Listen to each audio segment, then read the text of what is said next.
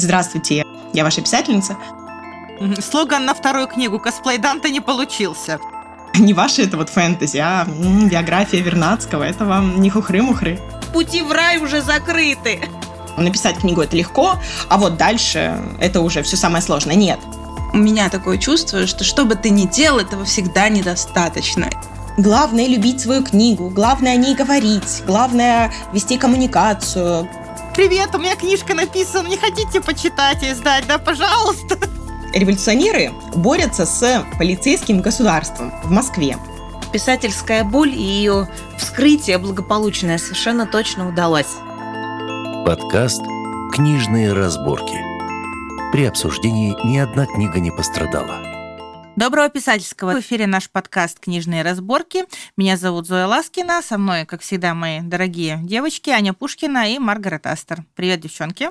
Всем привет. Всем привет-привет. Несмотря на то, что мы уже третий год ведем наш книжный подкаст, мы впервые сегодня беседуем с человеком, который ведет другой книжный подкаст. Так что для нас это очень интересный опыт и приятная встреча.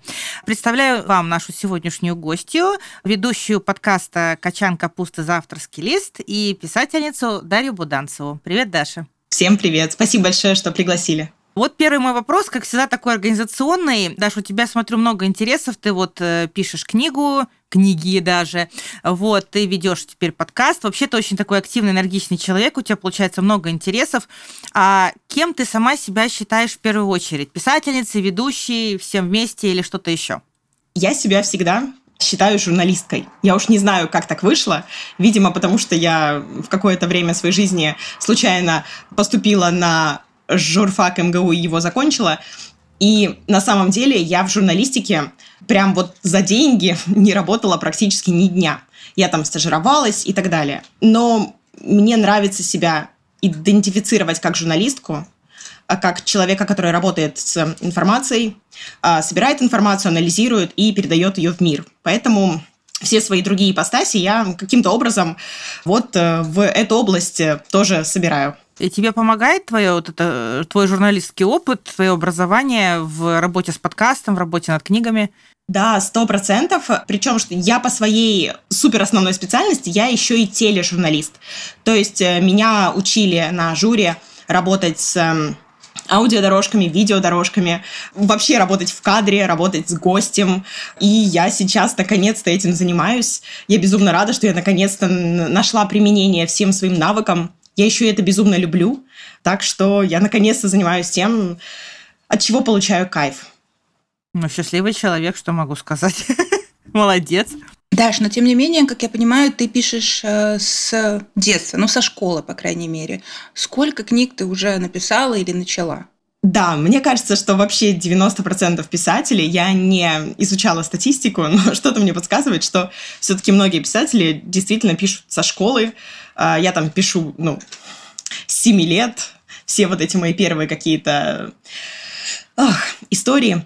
Сейчас у меня написано три книги, четвертая в процессе написания. Но если прям супер кратко, потому что, если честно, я не вижу смысла на этом особо задерживаться. Моя первая написанная книга – это нонфик. Это биография Владимира Вернадского. Эту книгу я написала на втором курсе, когда к нам на журфак пришел человек из издательского дома «Комсомольская правда» и сказал, что вот мы запускаем новую серию – знаете, есть такие книги, там, 50 великих полководцев, там, 30 великих там строителей кораблей и так далее. Ну вот, и они запускали новую серию «Великие умы России» а, про ученых, э, которые каким-то образом были связаны в том числе с МГУ. И поэтому они подумали, что логичным решением будет заставить писать за очень небольшие деньги студентов э, этого же универа про великих ученых. Нам по аудитории пустили листик э, с фамилиями, каждый что-то выбрал. Я на тот момент, к своему стыду признаюсь, половину большую половину этих имен я не знала вообще. Я увидела имя Вернадского, вспомнила, что есть такой проспект Вернадского, и решила, что я очень хочу про него написать. Это был мой второй курс, и на тот момент моего развития эта область прошла вообще стороной. Тогда уже я стала той писательницей, которой являюсь сейчас. То есть забивающей на все дедлайны и на все разумные сроки. Потому что на книгу, на, на написание книги у меня было где-то полгода точно. Но писала я ее за две недели до сдачи. Естественно, во время зимней сессии. В общем, это было удивительное приключение. Ну, такой классический студент. Да, да, да, да, да, прекрасно, да. Ну, неплохой первый опыт, на самом деле. Очень запоминающийся. Сто процентов. Мне, на самом деле, понравилось. И э, вот такая книжка красивая. Сейчас у меня красуется на книжной полке. И это то, что я потом показывала в качестве элемента своего портфолио, когда устраивалась на какие-то свои следующие работы, это то, что котируется, знаете, в мире таких взрослых, серьезных людей. Не ваши это вот фэнтези, а биография Вернадского. Это вам не хухры-мухры. Да, ну, кстати, я очень в это даже хорошо верю. Да. А еще я прочитала, что ты пишешь с Еленой Кондратской как соавторы. Вы работаете над одной книгой. Или работали, не совсем понятно. Это правда? Да, это правда. Мы с Леной давние подруги, и у нас с Леной категорически разные стили. И мы решили, что если мы их совместим, то нам удастся совместить все наши положительные стороны, и получится вот э, что-то прям гениальное. Но мне кажется, мы совместили все самые худшие стороны, потому что мы э, в итоге так и не закончили пока что эту книгу. Обе забивали и э, отвлекались. Но на самом деле у нас была задумка написать социальную фантастику. Я очень люблю фантастику. Ее мало кто пишет, ее мало кто издает. Вот. Это отдельная тема такого грустного разговора. И мы написали с Леной где-то, наверное, треть первой книги.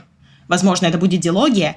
И я, конечно, надеюсь, что мы когда-нибудь вернемся к этой идее. Книга будет называться «Проект Артур». Артур как имя и Артур как аббревиатура проекта. То есть там все буквы большие и э, с точками. Так что надеюсь, что этот проект еще будет нами реализован. О двух ипостасях писательских твоих мы уже услышали. А теперь мне хотелось бы тебя расспросить о медиаторах. Потому что, насколько нам известно, они готовятся к выходу. И мы их ждем. Да, я жду медиаторов, наверное, сильнее всех на свете. Но, э, насколько я знаю, они будут э, осенью, выйдут в свет. И, возможно, это будет в октябре. Пока еще точной даты нет, поэтому я надеюсь на октябрь. Это вполне себе хороший месяц для продаж, а, хороший месяц для того, чтобы выйти куда-то вообще э, и сказать «Здравствуйте, я ваша писательница». Вот. И у меня в книге действие происходит в ноябре, поэтому в общем, я очень надеюсь на октябрь. Я прям молюсь на октябрь, так что надеюсь, что все так и будет. Еще нам немножечко, если можно, рассказать вообще как, о том, как ты попала в компас гид. Потому что, ну, мы здесь, правда, все из разных издательств. Вот, кстати, реально в этот раз прям совсем все из разных издательств у нас. Мы собрали сегодня цветник, букет. Вот, и нам интересно посмотреть, как это происходит э, в других издательствах тоже. Смотрите, есть краткий ответ, есть э, длинный ответ. Краткий ответ. Пошли мы как-то с Сашей Лазаревым в бар. И, и там еще была Лена Кондратская. И пока я стеснялась, Лена удачно запичила мою рукопись. Лена вообще меня во многом спасала. И вот в моей стеснительности тоже, потому что про свои книги всегда немножко стесняешься рассказывать, а про чужие как раз, да, смотри, там такая классная книга, сейчас я тебе расскажу. Вот, ну, на самом деле, я довольно долгое время пыталась пристроить медиаторов в издательство. Я их закончила писать э, примерно в марте 22 года. И вот офер от Саши, от компас-гида я получила в сентябре. Получается, что всю весну, все лето я ходила по издательствам и вот пыталась ее пристроить. У меня, как у человека, который работает давно с книжной сферой, у меня есть какие-то там личные контакты редакторов, э, различных э, издателей и так далее. Даже это мне не помогло упростить процесс. «Медиаторы» довольно такая неформатная книга. Это new adult, причем взрослый. Там у меня героиням почти всем, ну, по тридцатке. Только одной девочке где-то 20. На тот момент там была ярко выраженная квир-линия, женская линия. Сейчас все иначе. Выражусь так, вот. И это Русреал. Действие происходит в Москве. И объем довольно большой был. Сейчас уже тоже немножко меньше.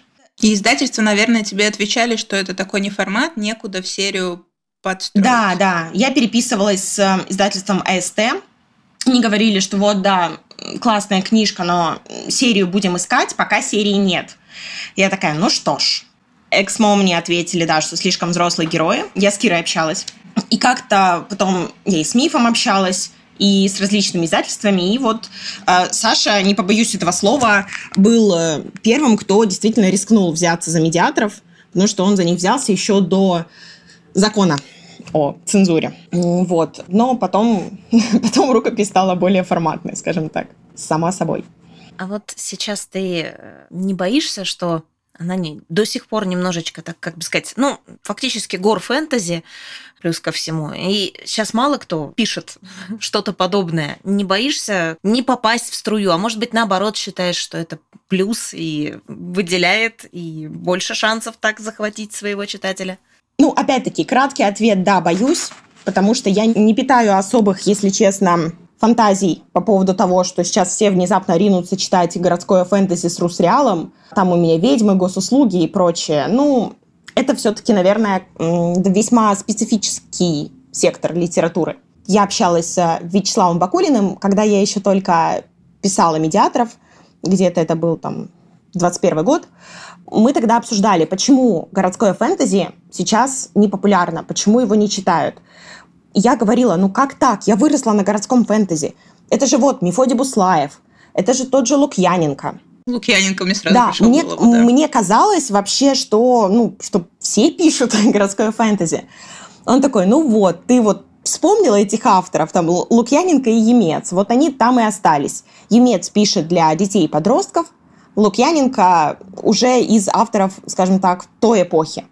Немножечко прошедшая, это немножко не наша уже эпоха. Да, безусловно, его все еще читают, но его массовая аудитория, он набрал вот эту массовую аудиторию и известность, э, ну, во-первых, наверное, не городским фэнтези, потому что ранее Лукьяненко это было не гор фэнтези. А, да, я понимаю, о чем речь. Ну вот, кстати, между прочим, вот недавно же выходила у Анастасии Гор э, Ковен. Это тоже очень даже себе городской фэнтези. Да, окей, я могу согласиться, что героям чуть по... Там, младше, им не 30, они прям ну, там они юные, но, в принципе, это отличное городское фэнтези. Да, но у Анастасии Гор не Русреал.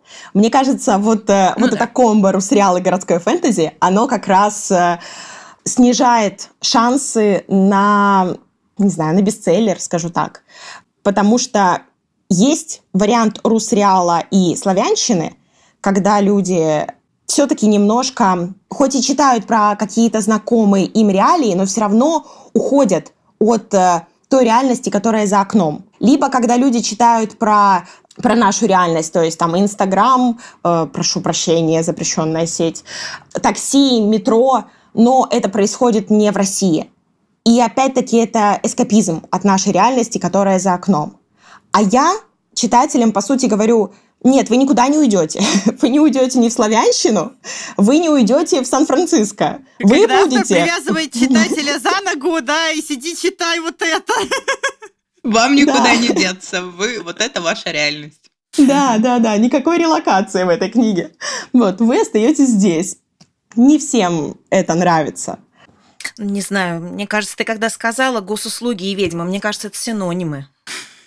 Это вот прям такая реальность, реальность, что с этим все сталкиваются и наоборот вот хотят вот, может быть, посмотреть, а что ж там такого вот, может быть, наверное, там все не просто так, это какие-то ну, сервисы это такие, объяснила. да, мистические, там точно ведьмы сидят. Определенно. Мне вот, мне вот интересно, на самом деле, что ж там такое. Ну, мне тоже, мне очень заинтересовало. Вот ты сейчас описала, так, я подумала... точно, слоган хм. на обложку книги. Ведьмы и госуслуги. Вот сто процентов продаст. Хорошо, спасибо. Я воспользуюсь вашим советом. Предложу Саше такой блерп. Но у меня вот вопрос еще по э, медиаторам. Ты сказала, что выйдет ориентировочно осенью. А вот сейчас на каком этапе вообще есть обложка или ты уже знаешь, кто художник или вот вообще что происходит сейчас с книгой?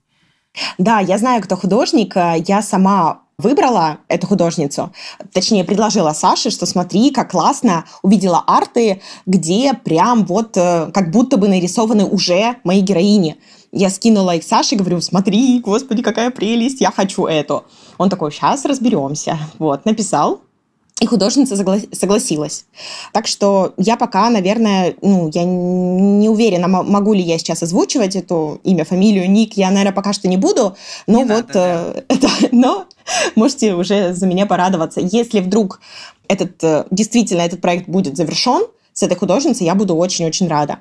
И я приготовила дальше презентацию. В этой презентации я собрала все обложки, которые мне нравятся, и все обложки, которые мне не нравятся. И объяснила, почему. Типа, вот смотрите, вот тут динамика, а вот тут статика, вот тут вот там фон. Это ты имеешь в виду, ты, ты ТЗ готовила для художника? Да, да? но это было даже ага. не сколько ТЗ, сколько погружение в мою голову. Потому что у меня нет как, ну, какого-то конкретного ТЗ.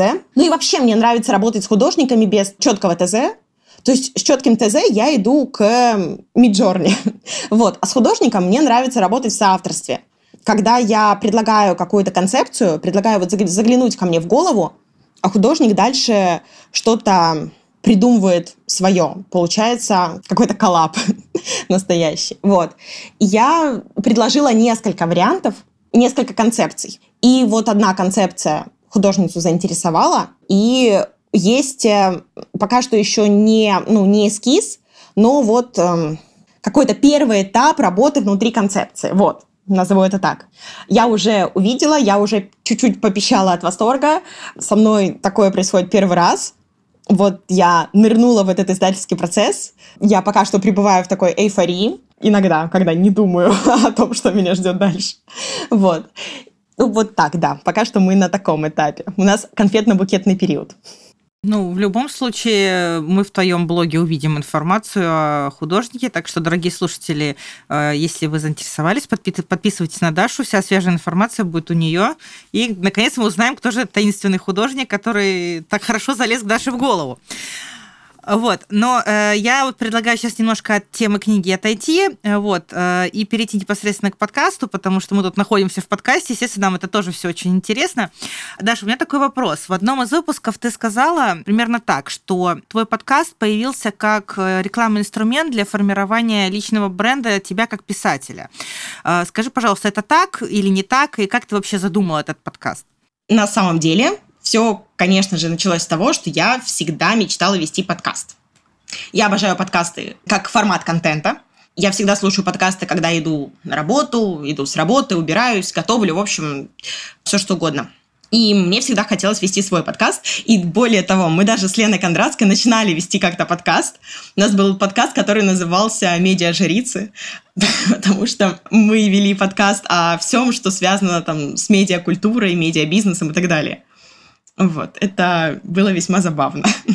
И спустя некоторое время я решила, что мне пора взять быка за рога и начать это дело вести самой. Тема ко мне пришла практически не то, что она даже пришла, мне кажется, она витала в воздухе, и мне просто нужно было ее как-то так схватить и утащить в реализацию. Я понимала, что хочу делать подкаст не для читателей, а для писателей. А, мне кажется, что аудитория писателей, во-первых, во многом перекликается с аудиторией читателей. Как покажите мне того читателя, кто не пробовал что-нибудь писать. Или того писателя, который не читает вообще. Ну что да, логично. Да. да. И тут я решила убить сразу несколько зайцев одним выстрелом. С одной стороны, я захотела э, сформировать какое-то писательское комьюнити, которое будет делиться какими-то знакомыми, всем честными, искренними проблемами, трудностями.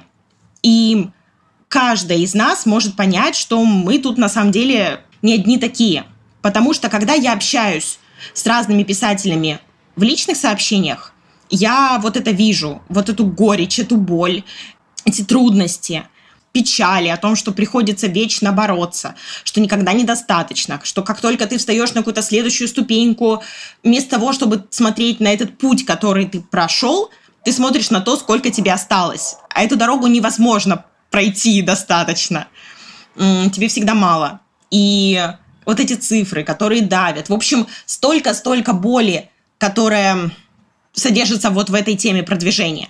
Но когда я читаю каналы, блоги писателей, я этого практически не вижу.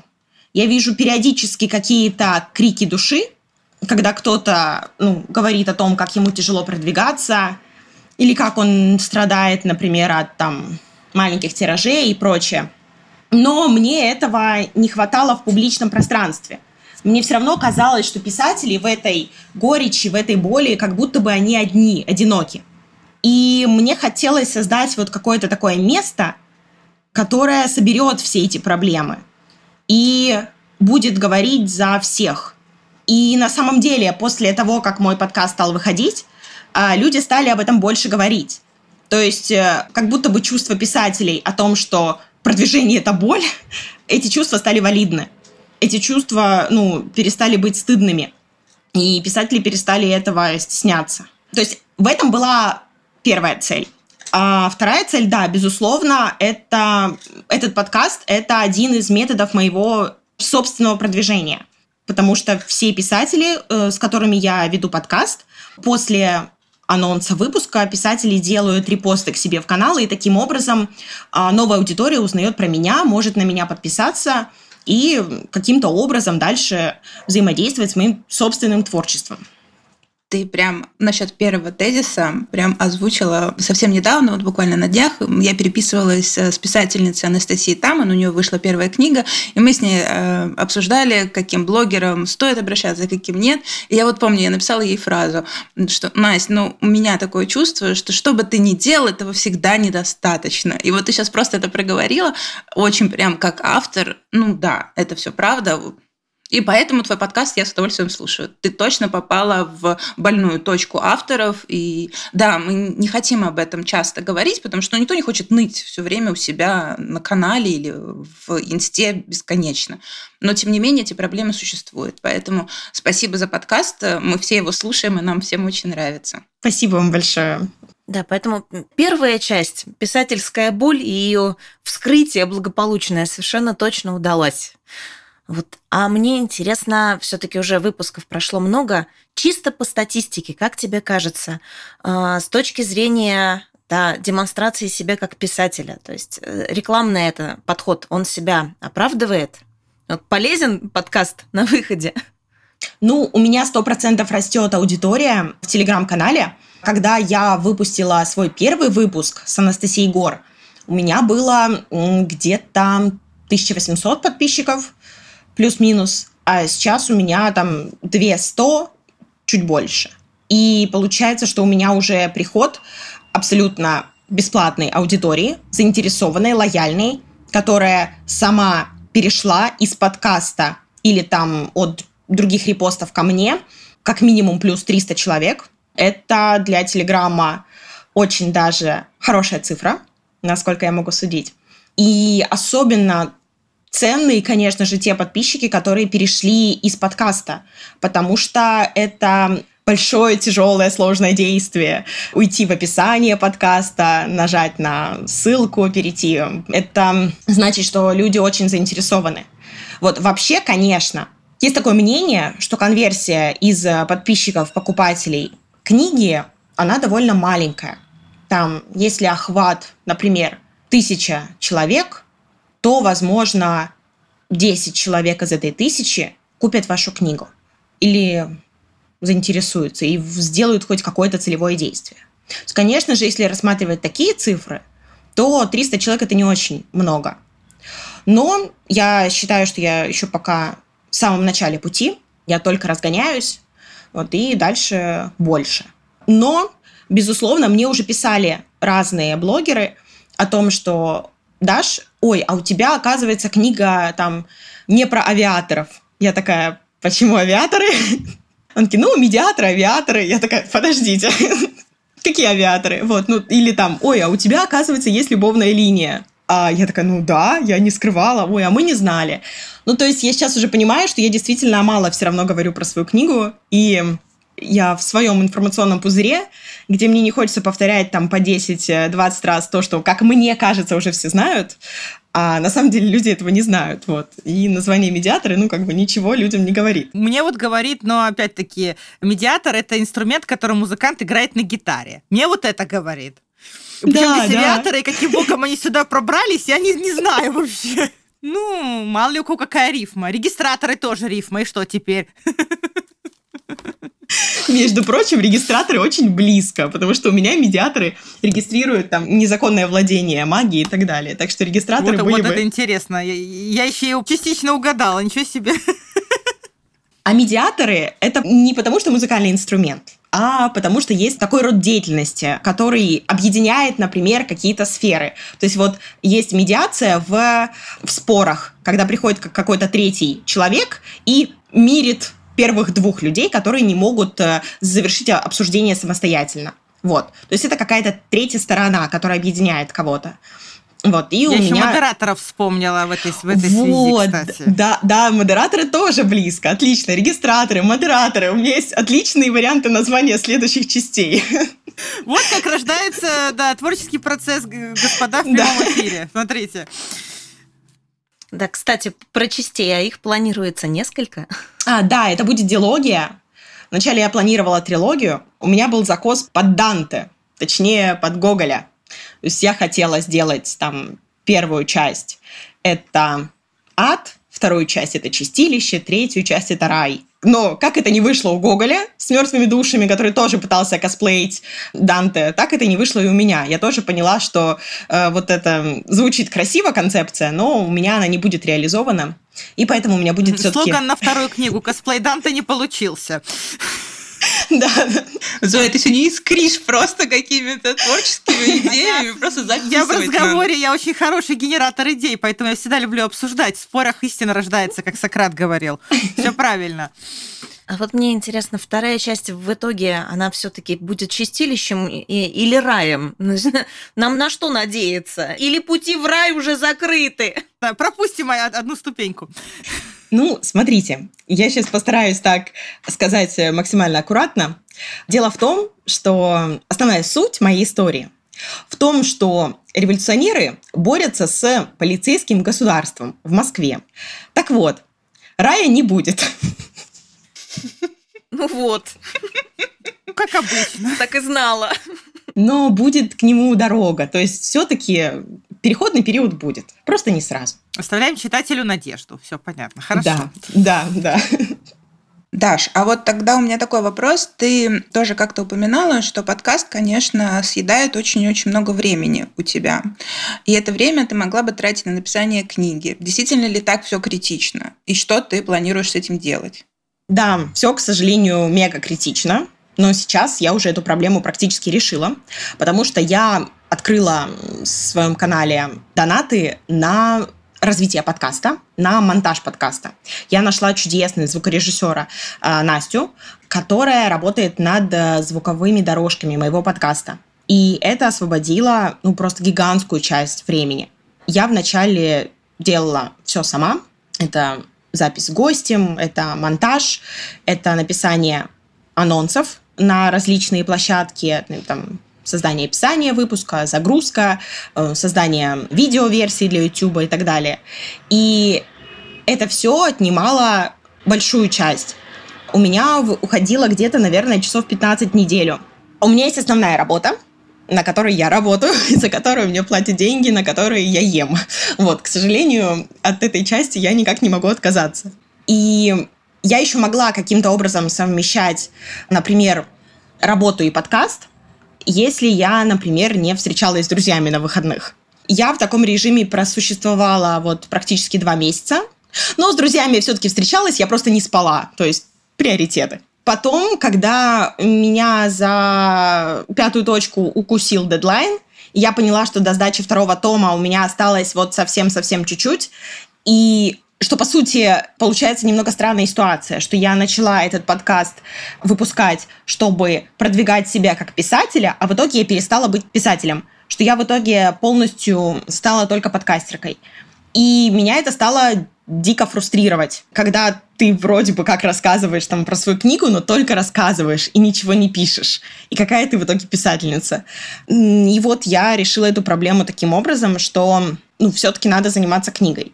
Все-таки надо расставлять приоритеты, иначе ничего не получится, иначе все будет бесполезно. Да, придут люди в мой канал, люди будут знать о том, что я пишу книгу, но они не смогут ее прочитать. Ну и смысл тогда в этом.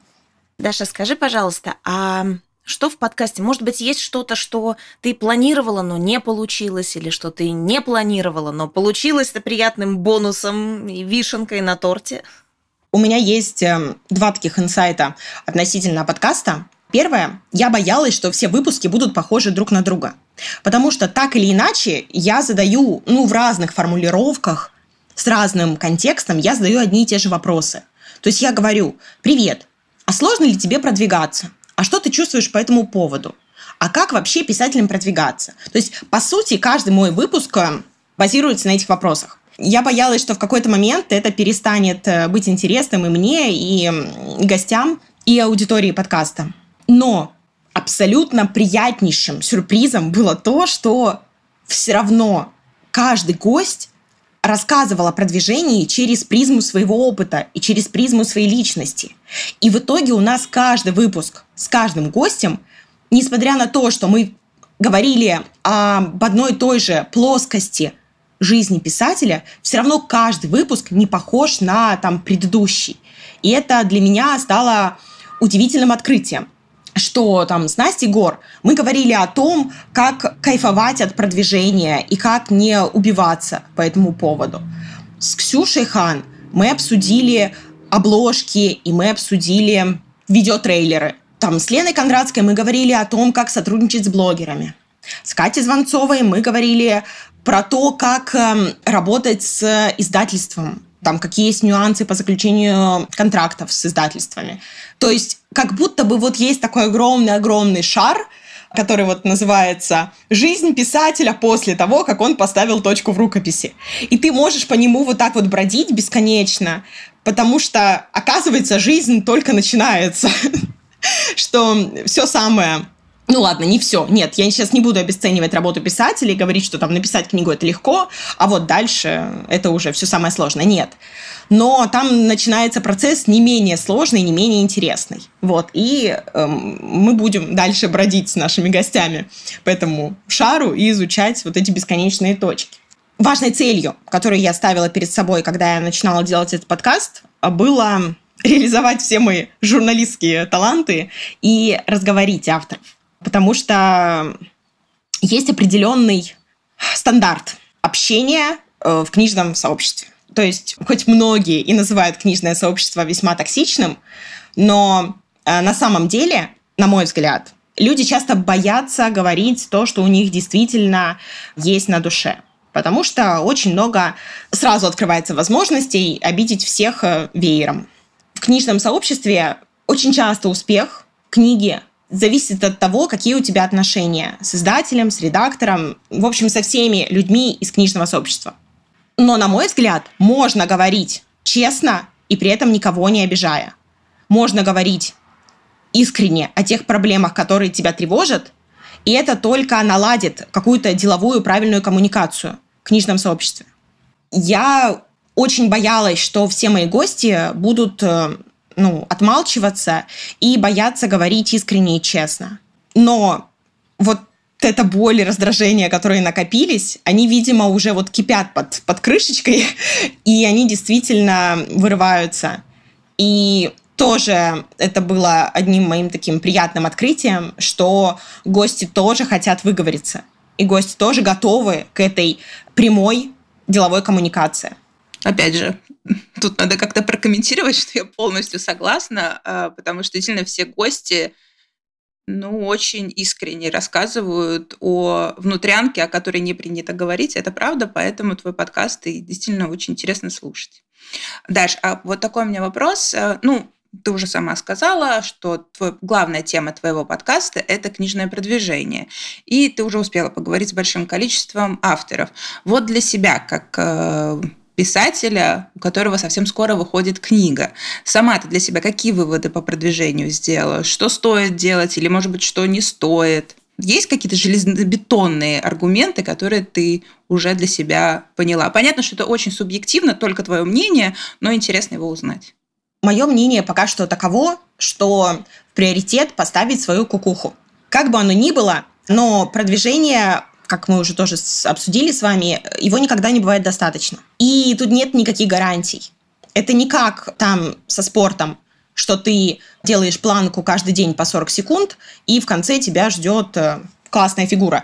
Нет, э, такого, такого нет. Никто тебе не может ничего гарантировать. Сколько бы ты сил, денег не вложила в продвижение. И наоборот. Поэтому я не буду говорить вот эти вот позитивные слова, что главное любить свою книгу, главное о ней говорить, главное вести коммуникацию, главное делать то, что тебе нравится, и обязательно тебе воздастся. Нет, не обязательно. Блин, ну нет. Это, к сожалению, не наука.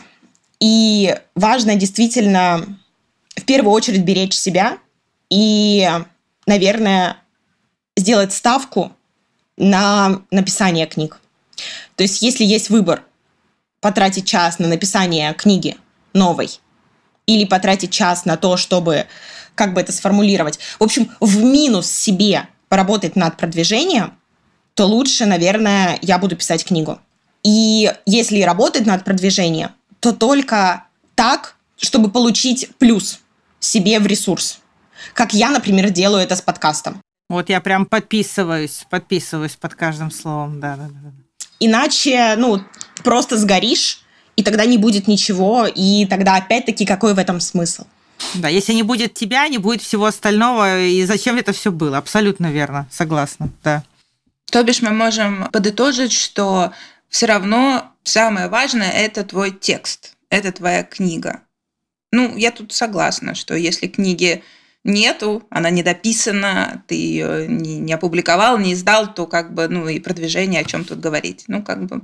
Мне еще кажется, что тут имеет смысл порой ставить на количество и ставить на, может быть, какие-то разные жанры. Мне нравится творческий путь Кати Звонцовой. Насколько я знаю, у Кати в основном лонгселлеры – то есть книги, про которые просто хорошо продаются. Не то, чтобы они вот выстреливают там гейзером и э, сразу приносят автору издательству много денег, но они стабильно, хорошо продаются. Потому что Катя выходит там в разных издательствах, в разных стилях, в разных жанрах, для разной аудитории. И так или иначе она наращивает свою аудиторию. И мне это кажется довольно привлекательной для меня стратегией. Писать новые-новые книги, привлекать новую-новую аудиторию – чтобы она приходила. Аудитория читает книги гораздо быстрее, чем мы их пишем. Поэтому, когда какой-то новый читатель прочитает э, мою новую книгу, возможно, что он потом вернется и прочитает мои старые. И, возможно, написание новых книг – это тоже хороший инструмент продвижения для старых книг, как вариант. Вот у меня еще такой вопрос. Судя по тому, кого ты уже, уже успела пригласить в свой подкаст, с кем ты успела поговорить, вот у меня сложилось впечатление, что ты гостей выбираешь по какому-то принципу. Ну, например, вот многие из них издаются в одном издательстве у одного редактора. Скажи, пожалуйста, у тебя был какой-то... Многие из них издаются в одном издательстве у одного редактора. Скажи, пожалуйста, у тебя был какой-то принцип отбора гостей? Или ты просто как-то рандомно это делала? Если принцип, то какой? Да, вот очень интересно. У меня был комплекс самозванки, когда я только начинала запускать подкаст, я была уверена, что никто никогда не придет ко мне в эфир. Вообще никто никогда не согласится это делать.